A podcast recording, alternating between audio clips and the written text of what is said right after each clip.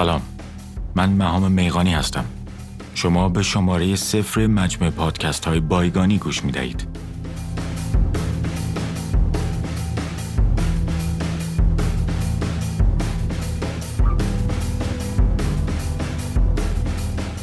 این شماره به این منظور ساخته شده تا مقدمه ای باشد بر آنچه قرار است در فصل های آتی بشنوید. پادکست های بایگانی را من به کمک دوستم کاوه صالحی معمولا در خانه خودم و گاهی در خانه کاوه می سازیم.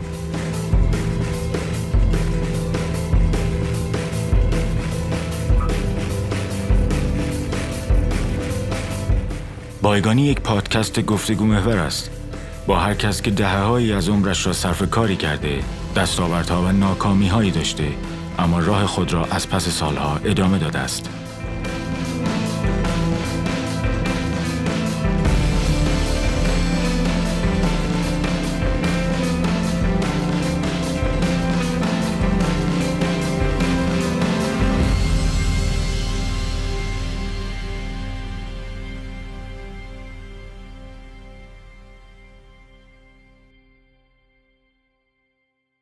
مهمانان بایگانی در هر شغل و حرفه‌ای فعالیت کردند.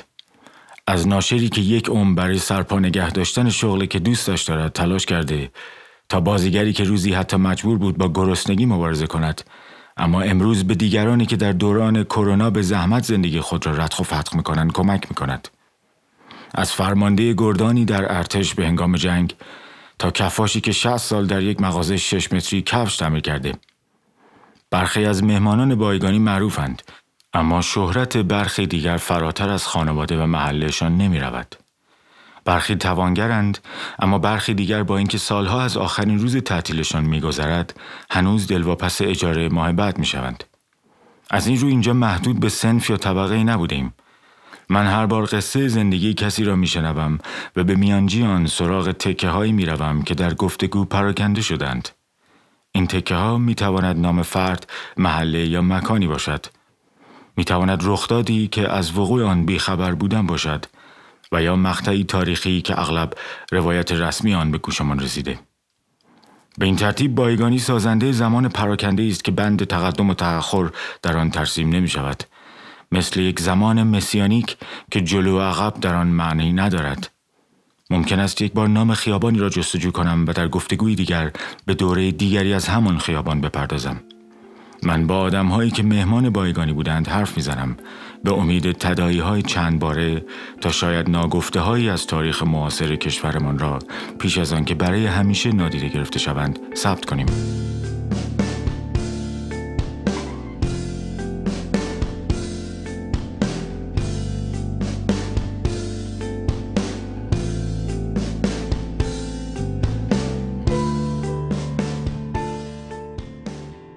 پادکست بایگانی توسط شرکت متما مجریان توسعه معادن آسیا حمایت می شود.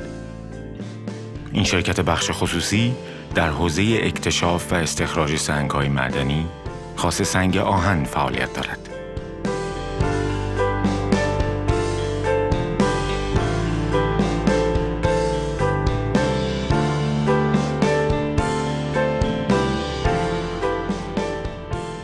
عنوان و اطلاعات مربوط به آهنگ ها و ترانه هایی که در هر یک از قسمت های بایگانی استفاده می شوند در کانال تلگرام ما موجود است.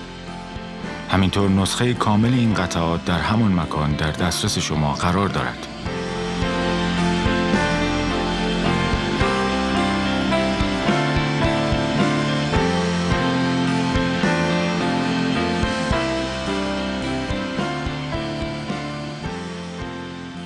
خب سلام مهام. احوالشون چطوره؟ کاوه؟ شما. چجوری باید شروع کنیم؟ ببین من گفتم اینجا بیایم با هم حرف بزنیم. خب. که یه حالت عادی تری داشته باشه. قراره بگیم آقا چی کار ما می‌کنیم مثلا گلن درسته.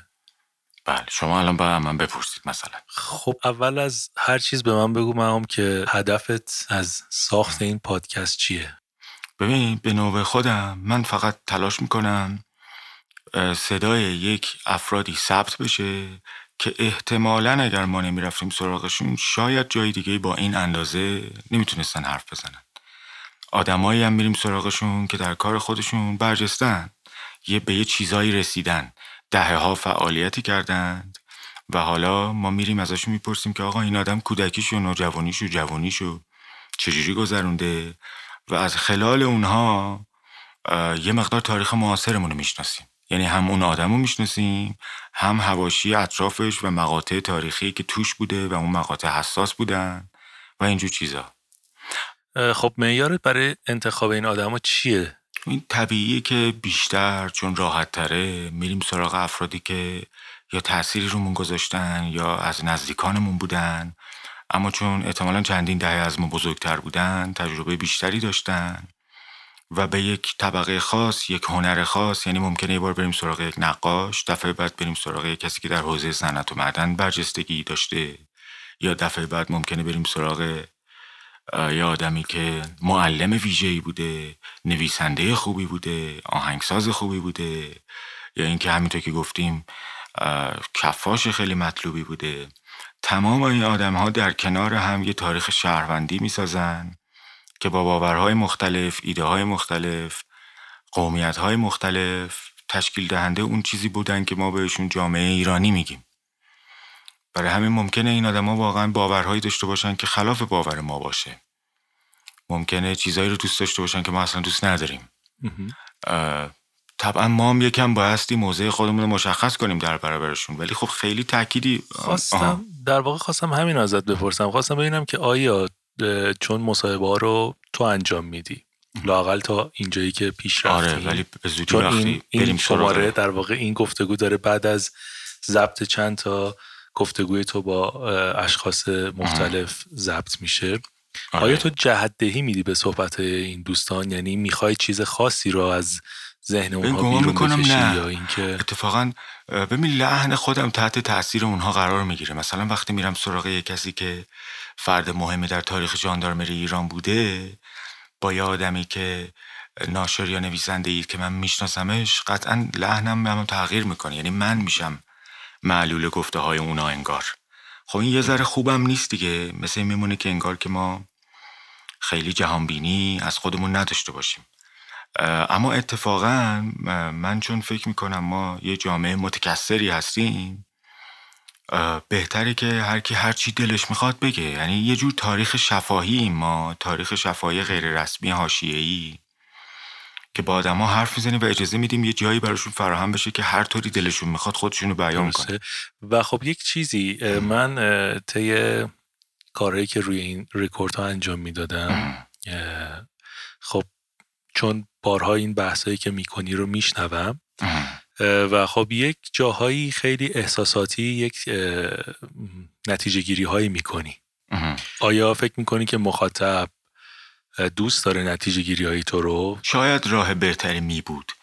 اما من فکر می‌کنم ما نمی‌تونیم ایدولوژی نداشته باشیم من خودم این قسمت رو خیلی دوست دارم. مثلا حتی تحت تاثیر قرار می‌گیرم بعضی وقتها راجع به مثلا بخوام نمونه بگم محمود خان زلفقاری.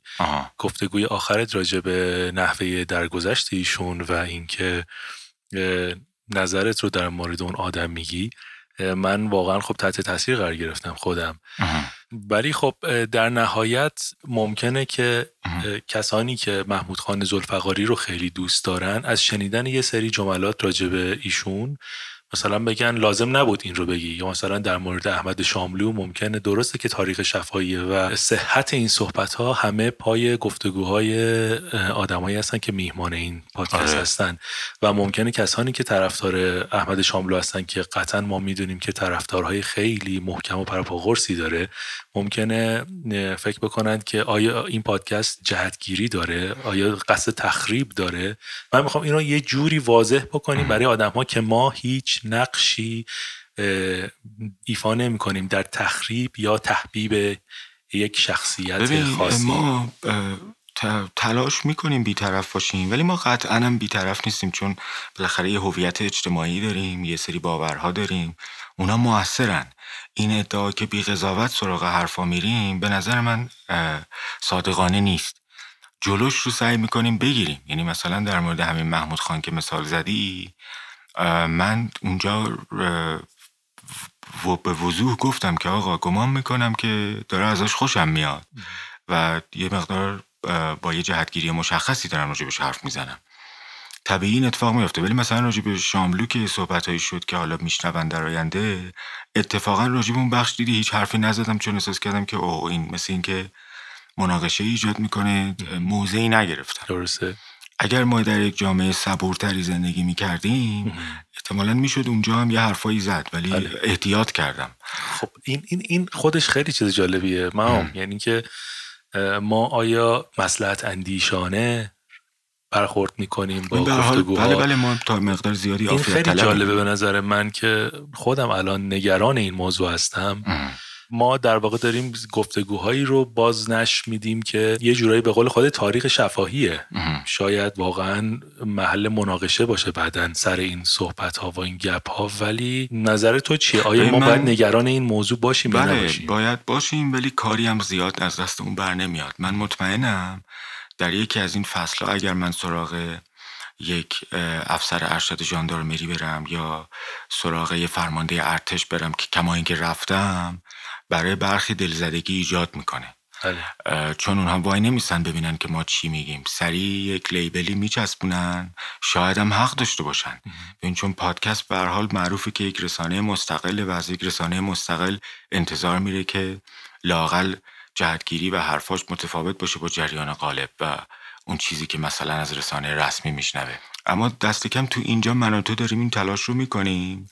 سراغ یه آدمایی که میریم و دوستشون داریم سراغ یه آدمایی هم که شاید اگر کارمون الان این نبود هرگز پای صحبتشون نمیشیدیم بنشینیم و بذاریم حرف بزنن و ببینیم چی میگن. حالا ممکنه یه عده بگن آقا اونایی که در قرائت رسمی حذف نشدن و اتفاقا همیشه جاشون تو قرائت رسمیه دیگه جاشون اینجا نباید باشه. نه. ما از همه با همه حرف می‌زنیم. آیا این آفیت طلبانه است؟ میشه گفت بله. آیا این مغرزانه است؟ دست کم خودمون فکر می‌کنیم که نه. اما خب ما سراسر آگاه و دانا بر آنچه که عمل می‌کنیم نیستیم. باید ببینیم که در آینده چی میشه. ولی ببین رسالت اصلی ما در اینجا اینه که صحبت های آدم ها رو ضبط بکنیم ازشون نگهبانی بکنیم و اونها رو بریم بره تو اینترنت حالا هر جا هر زمانی ممکنه شنیده بشه و پراکنده بشه و همین باعث میشه که مانع فراموش شدنش یا به صدا در نیومدنش بشه. درسته. همین یعنی شاید حالا همین ممکنه به نظر بیاد که تا اندازه ای ساده انگارانه باشه.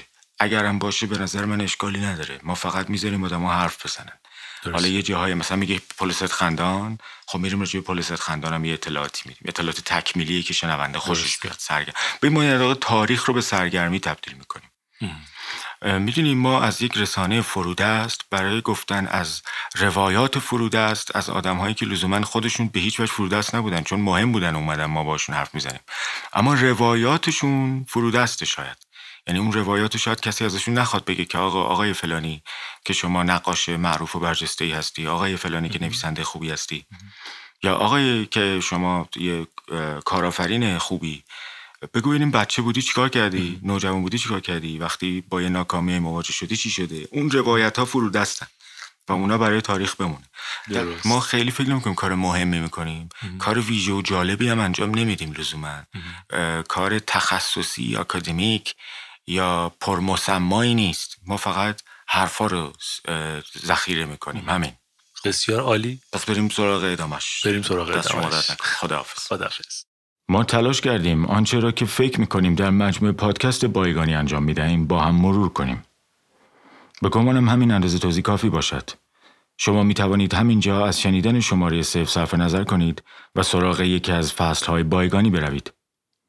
اما من از آنچه برایش تلاش می‌کنیم و یا دست کم خیال می‌کنیم که تلاش می‌کنیم مطلبی نوشتم که در ادامه همین قسمت میآید. اما بیش از اندازه طولانی است بیش از اندازه خسته کننده و بیش از اندازه بی اهمیت. اما آنکه تا انتهای این جستار ادامه می‌دهد به طولانی بودن خسته کننده و بی اهمیت بودن عادت دارد و احتمالا می‌داند که شیطان در جزئیات است. و یا شاید او فقط شیفت وارانه به تاریخ به شرح زندگی میلیاردها آدمی که روزی در این جهان زندگی می کردند و امروز دیگر نیستند علاقه دارد. به حال تمام ما جمعیت هفت و نیم میلیاردی زندگان تنها چیزی در حدود 7 درصد جمعیت کل نوع بشر در طول تاریخ هزاران ساله انسانیم.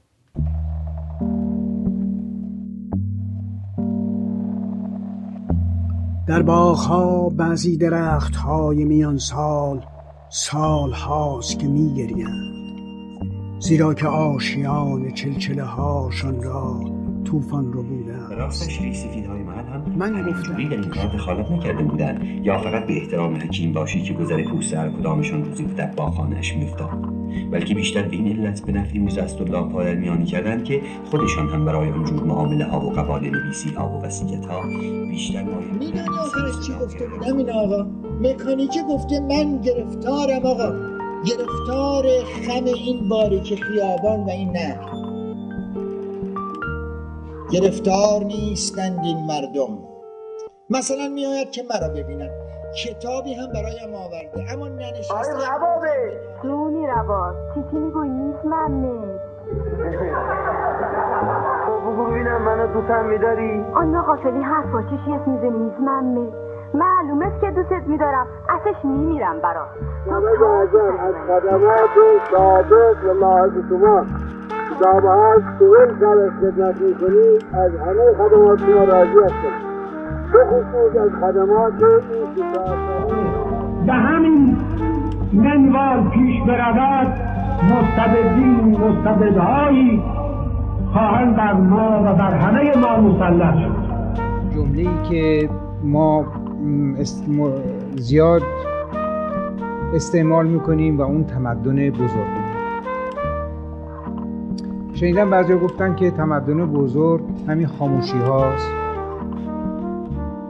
ما گفتیم تازه یازده سال دیگه می‌رسیم به دروازه های تمدن. یعنی و در عین حال باهوش و زرنگی سر بیرون میآورد. از شاه مردم رو میفریبد از طریق وعده آبونان و من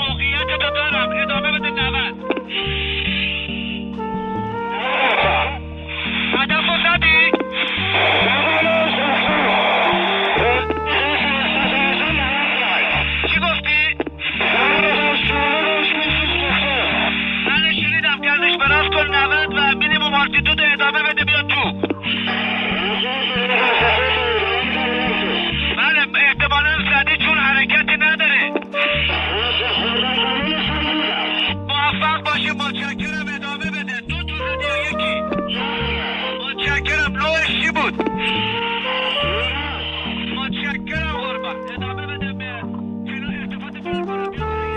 کاشانی به تحت کاشانی ما رفتیم تو خونک صوبی دیدنش. گفت برین عرضه دارم منفیت میره بیرون. برین نظرین بره بیرون. ما تا اون روز نمی‌دونستیم که مصدق باش کاشانی.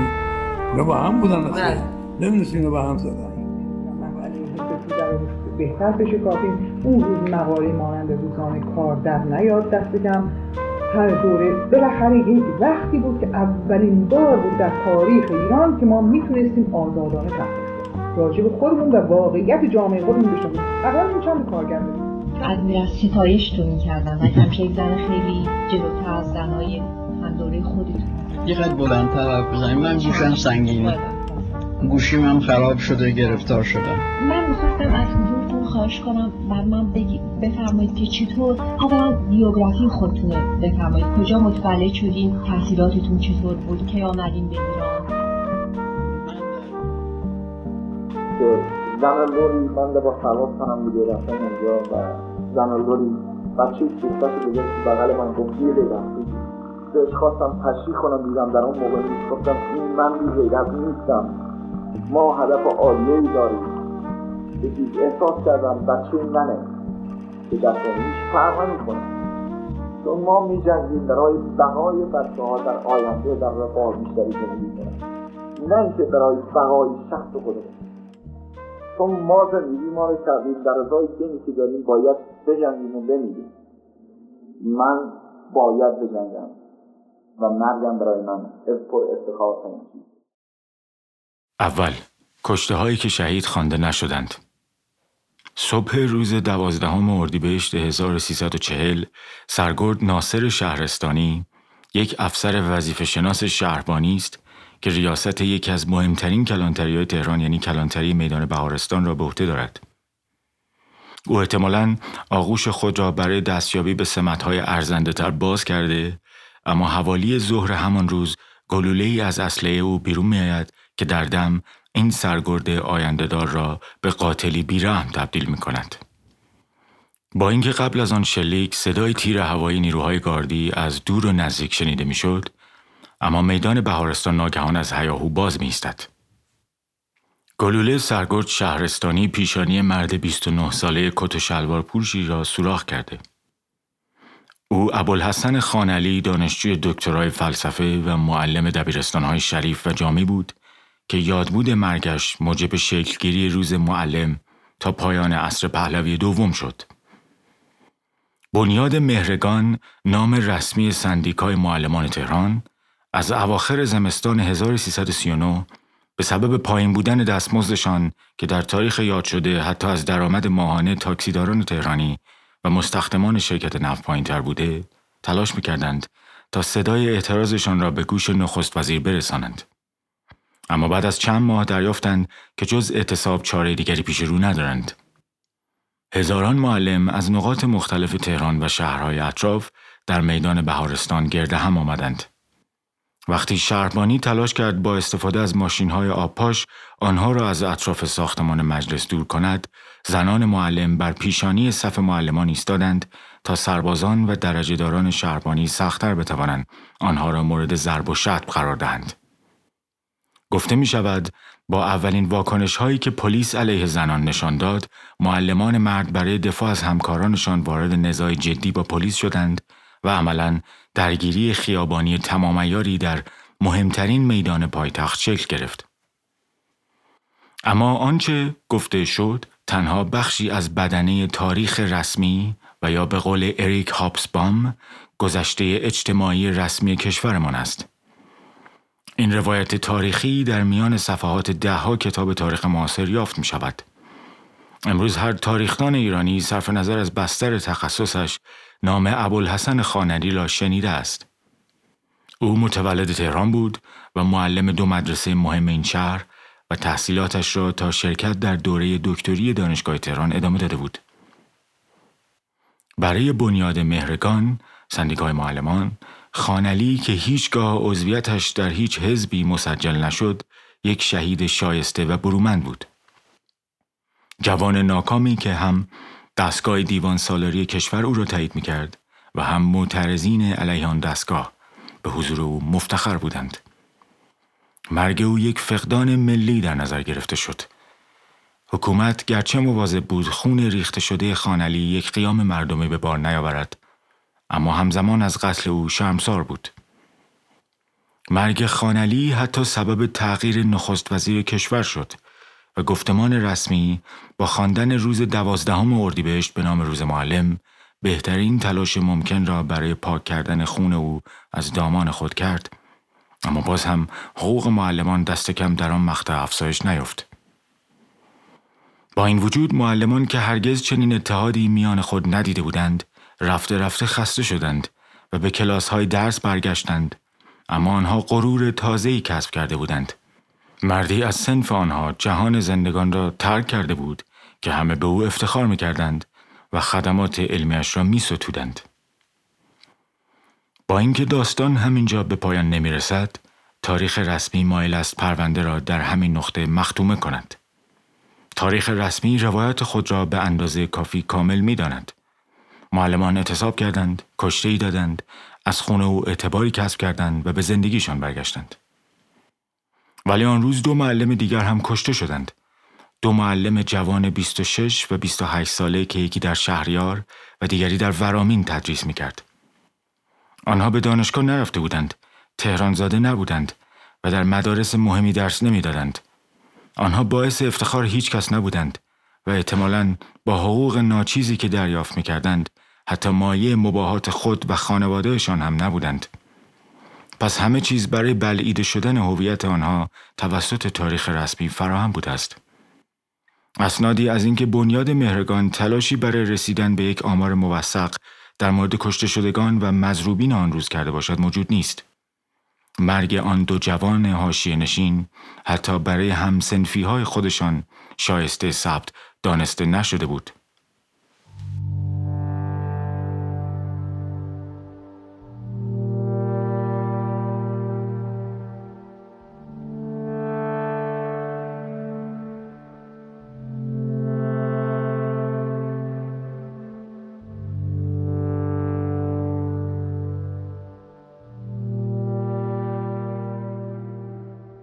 دوم ولگردان تاریخ مارکس در پرآوازه ترین اثر خود سرمایه در رابطه با توضیح بخشی از تضاد طبقاتی موجود میان فرودستان و سرمایهداران می نویسد طبقه کارگر مخلوق زوال مالکان فودال و گرفتن اجباری زمین از دست مردم بود.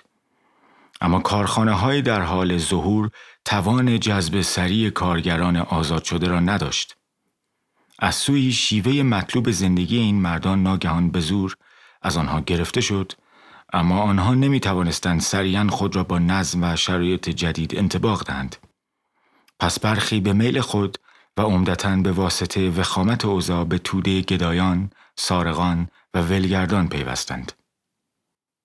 اجازه بدهید همین بند مهم از سرمایه را به میانجیان چه از آغاز دهه چهل خورشیدی در ایران اتفاق افتاد بخوانیم.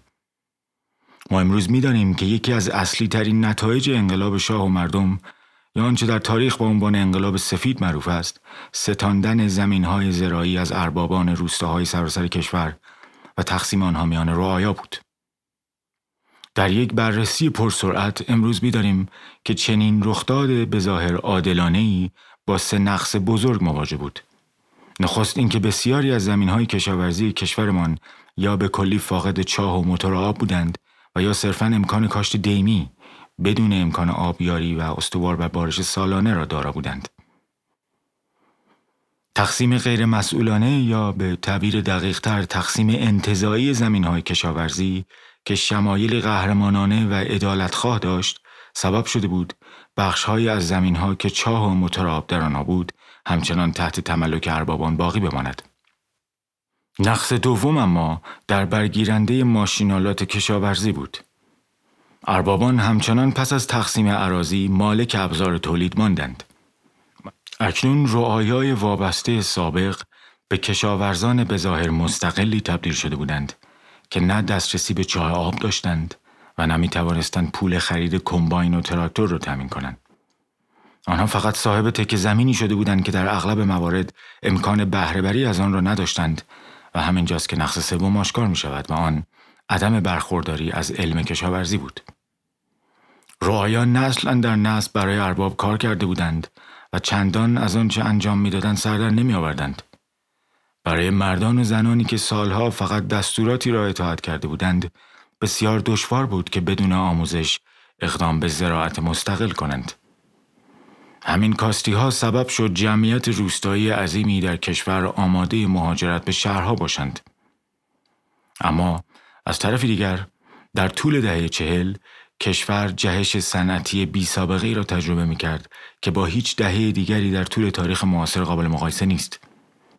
کارخانه هایی که در شهرهای بزرگ و حاشیه آنها تأسیس می شدند نیاز به کارگر داشتند اما اینجا مشکلی رخ می‌دهد که دلیل رجوع دوباره ما به بند معروف استخراج شده از کتاب سرمایه است که در بالا آمد.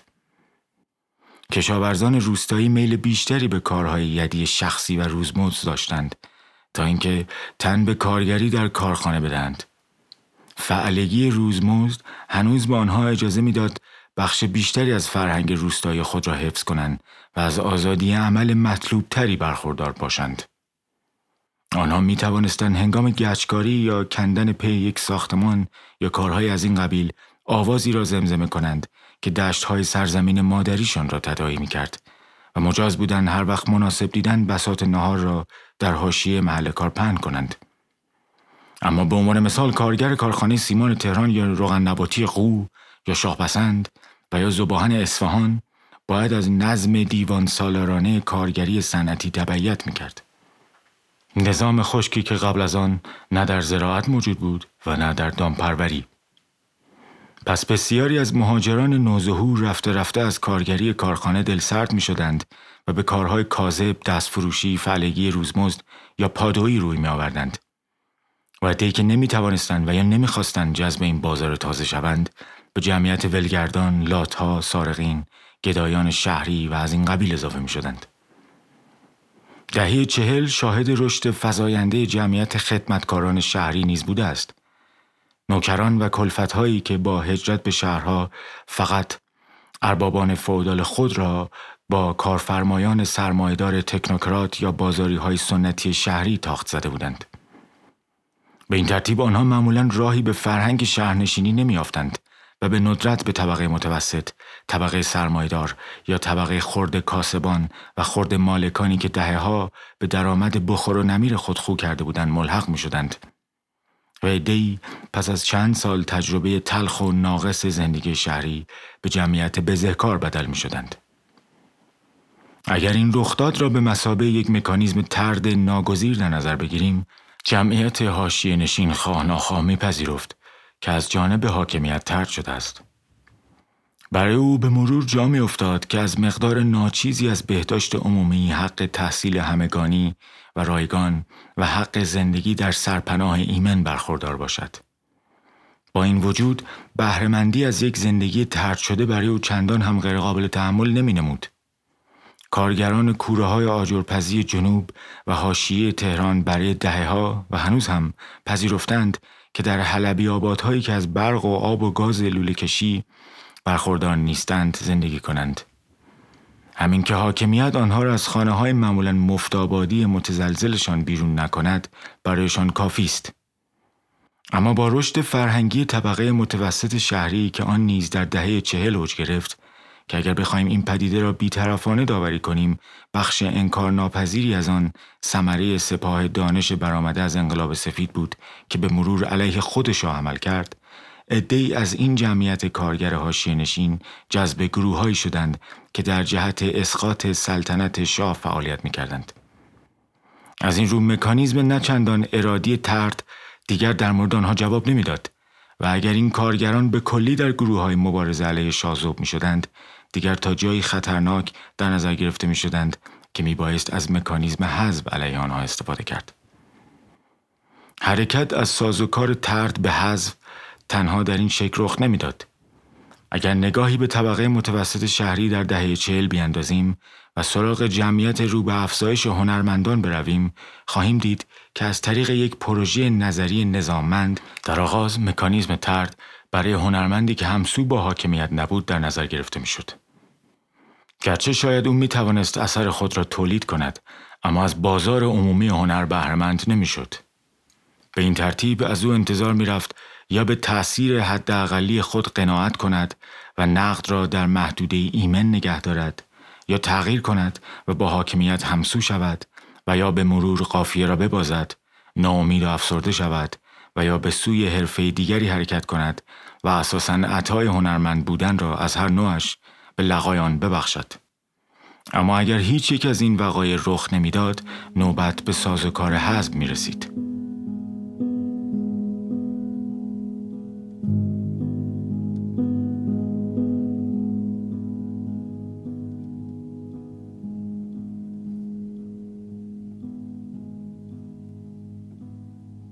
سوم پیدایش علمی با عنوان تاریخ فرودستان یا تاریخ غیر رسمی اریک هابسبام که پیشتر نام او برده شد قطعا تنها مورخ نیست که تاریخ ملت ها را از منظر مغلوبین سنتی یا همان جمعیت فرودست مورد مطالعه قرار می دهد.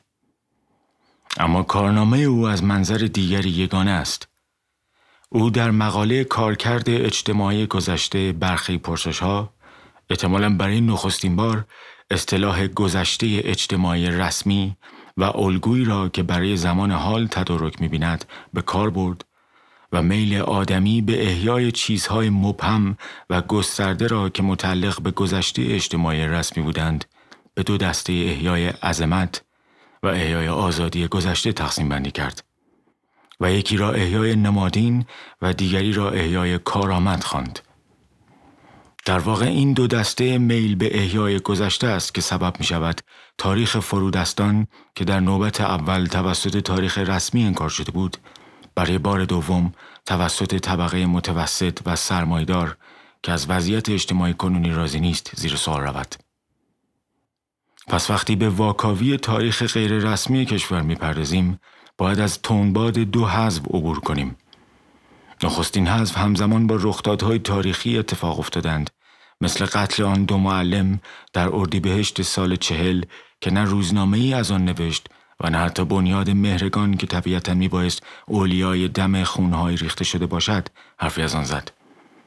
دومین تنباد اما در عصر خودمان اتفاق میافتد ما در زمانه زندگی می کنیم که طبقه متوسط بیش از هر وقت دیگری در صدای احیای عظمت و آزادی گذشته است. چیزهایی که احتمالا هرگز وجود نداشتند اما دلزدگی فزاینده از آنچه امروز هستیم خود به مانند مکانیزم سانسور معصومانی عمل می کند که ساده دلانه سعی دارد شکوه ظاهر بینانه به گذشته ببخشد. ما امروز تولید کننده حجم غیرقابل مهاری از هر آنچه زشتی میپنداریم هستیم. برنامه های تلویزیونی زشت، تعاملات اجتماعی زشت و هر چیز زشت دیگری. در حالی که تقریبا همه چیز گذشته را زیبا تصور می‌کنیم.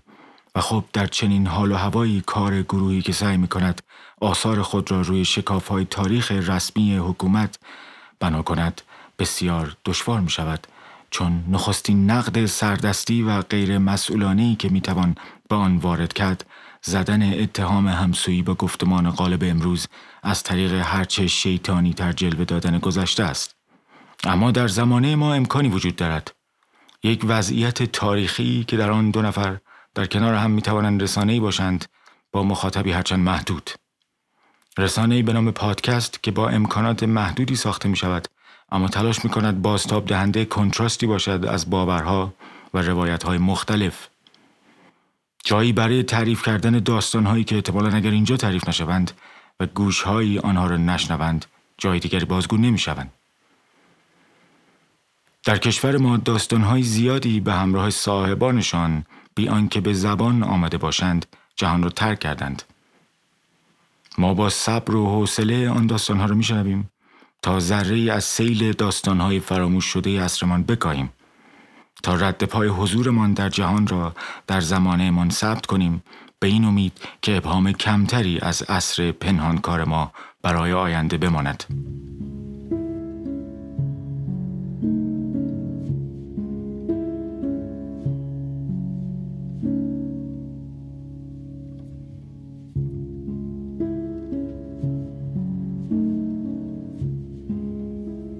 چهارم فقره اجتماع زنها حکایت قابلی نبود یک سال پس از دوران قحطی بزرگ یعنی محدوده بین 1249 تا پایان 1250 که با آن سال مجاعه هم گفته می شود و قحطی خانمانسوزی در ایران شکل گرفته بود سندی در میان اسناد کمشباری که از کاخ سلطنتی ناصرالدین شاه به جامانده وجود دارد که اتحاد به احتمال زیاد ناگهانی زنان تهرانی را باستاب می‌دهد. گزارش از تجمع زنها در ارک سلطنتی در اعتراض به کمبود غذا و گرسنگی با امضای ناخانا تاریخ 1289 قمری 1251 خورشیدی و 1872 میلادی. برادر مهربان فقره اجتماع زنها حکایت قابلی نبود. جمع شده بودند که آرز شوند از گرسنگی. توپچی های قراول در ارک را بسته بودند و یک نفر هم دستش زخمی شده بود. چند نفر فراش فرستادم رفته آنها را متفرق کردند. خودم هم رفتم قراول گذاشته قدغن نمودم که زن راه ندند. از طرف باب همایون هم قراول گذاشته قدغن نمودم زنها را مانع شوند. حکایت قابلی نبود که باعث تغییر خاطر مبارک اقدس شود. امسال باید محتمل این جزئیات زیاد باشد. این رخداد احتمالا نخستین اعتراض جمعی زنان در طول سلسله قاجار باشد که به صورت تظاهرات خیابانی درآمده. البته لحن نویسنده نامه که هویت او معلوم نیست نشان می‌دهد که با شکلی از بی اهمیت سازی با آن برخورد شده است. هیچ وقت هیچ کس پای داستان آن زنها ننشست. تنها روایتی که از آن روز برای تاریخ مانده روایت همان مرد ناشناس است. او تصمیم گرفت تا اعتراض گرسنگان پایتخت حکایت قابلی نباشد و تاریخ حکمش را اطاعت کرد.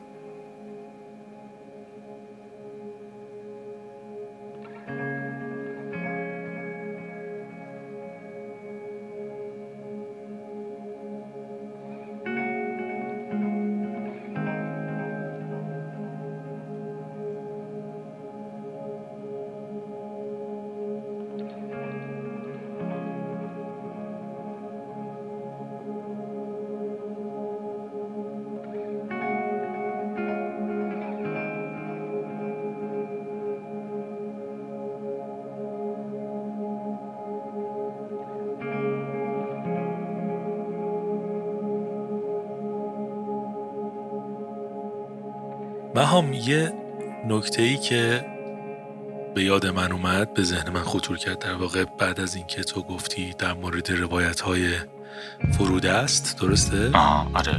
منو یاد یک متنی یک گفته ای از آلیس میلر نویسنده کتاب دلهورای کودکی که بسیار کتاب خوبیه یه دوست خیلی نازنینی یه زمانی به من معرفی کرد و من خوندم و خیلی لذت بردم و به نظرم که خوندنش برای همه می‌تونه خیلی موثر واقع بشه. من نخوندم. حتما پیشنهاد می‌کنم. آره. خودم یه دونه برات می‌خرم.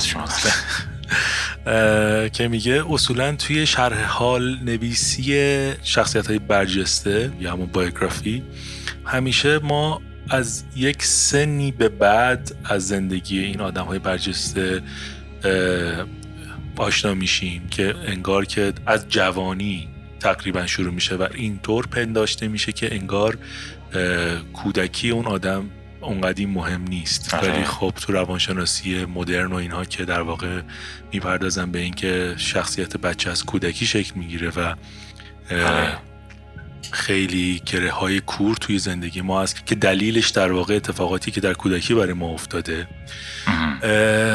آره یعنی میشه از اون آدم گفت وقتی که هنوز به موفقیتی نرسیده بوده. یعنی باید دید که این چیزی که تو داری انجام میدی یا این پادکست داره جلو می‌بره اینه که در واقع این به کودکی این آدم ها می‌پردازه می‌تونه ما رو بیشتر آشنا کنه با این قضیه که چه چیزی اتفاق افتاده که این انسان ها خواسته یا ناخواسته به سمت آن چیزی که الان هستند حرکت آره کردن. اینجوری هم قشنگ میشه دید. درسته. ضمن اینکه در کنار روایت های اونها هم ما باز از چیزهایی میگیم که شاید در روایت اونها فقط یه تکه ای روش بودن. فقط ازش عبور کردن ولی ما درنگ می‌کنیم راجبش میگیم. درسته. به این امید که شاید همون درنگه یه جای دیگه یه استفاده ای بشه ازش. درسته. یا باید ببینیم چون همیشه هم آدم اون چیزی که فکر می‌کنه یا ادعا می‌کنه انجام میده رو که انجام نمیده. یعنی درسته. ما می‌تونیم فقط امیدوار باشیم. که حالا که با هم داریم این کار رو انجام میدیم و شروع می‌کنیم اون چیزهایی که در خیالات خودمون داریم رو انجام بدیم. درسته. وگرنه هیچ تضمینی وجود نداره. ما می‌خوایم از طریق این سعی کنیم یه سری صداهایی که قرار بوده اهمیت نداشته باشن و حذفشن ثبت بشن. حالا امیدوارم بکنیم این کار رو تا جایی که میشه. منم امیدوارم. متشکرم ازت. من هم همینطور. و خیلی ممنونم که با من این کار رو انجام میدی. ضمن اینکه باید از دوستانم میلاد شجره بازیگر و کارگردان تئاتر و بابک احمدی روزنامه‌نگار تئاتر و دوستم محمد رضا سخایی که به ما کمک می‌کنن تو این کار تشکر بکنم و حتما باید ازشون اسم میبردیم. من هم به نوبه خودم تشکر می‌کنم از این دوستان. خیلی ممنونم. حالا من امیدوارم کسی که تا اینجا ما شنید لطف کنه و وارد فصل اول شه و بریم ببینیم که این کاری که ما گمان می‌کنیم کردیم یا نه. بله. با امید دیدار. با امید دیدار.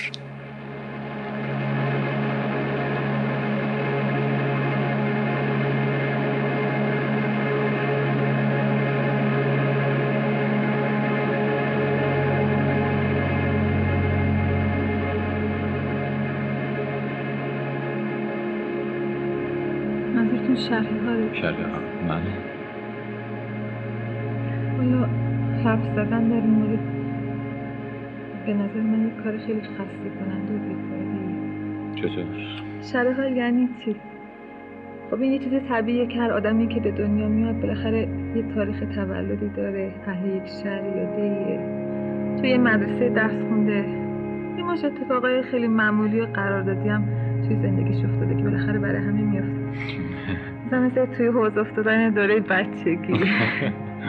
یا مثلا یعنی شعر بلی گفت مدرش روزی تقلب کردن دوره مدرسه. عاشق شدن دوره جوانی صحیح. عروسی کردن از اینجور چیزا دیگه. اما اگه منظور از این شرح حال تو دیدن این مش مسائلیه که به کار آدم مربوط میشه. خب در مورد من میشه شعر. پس باید بگم که هنوز موقعش نرسیده چون من کار شعر رو به صورت جدی تازه شروع کردم.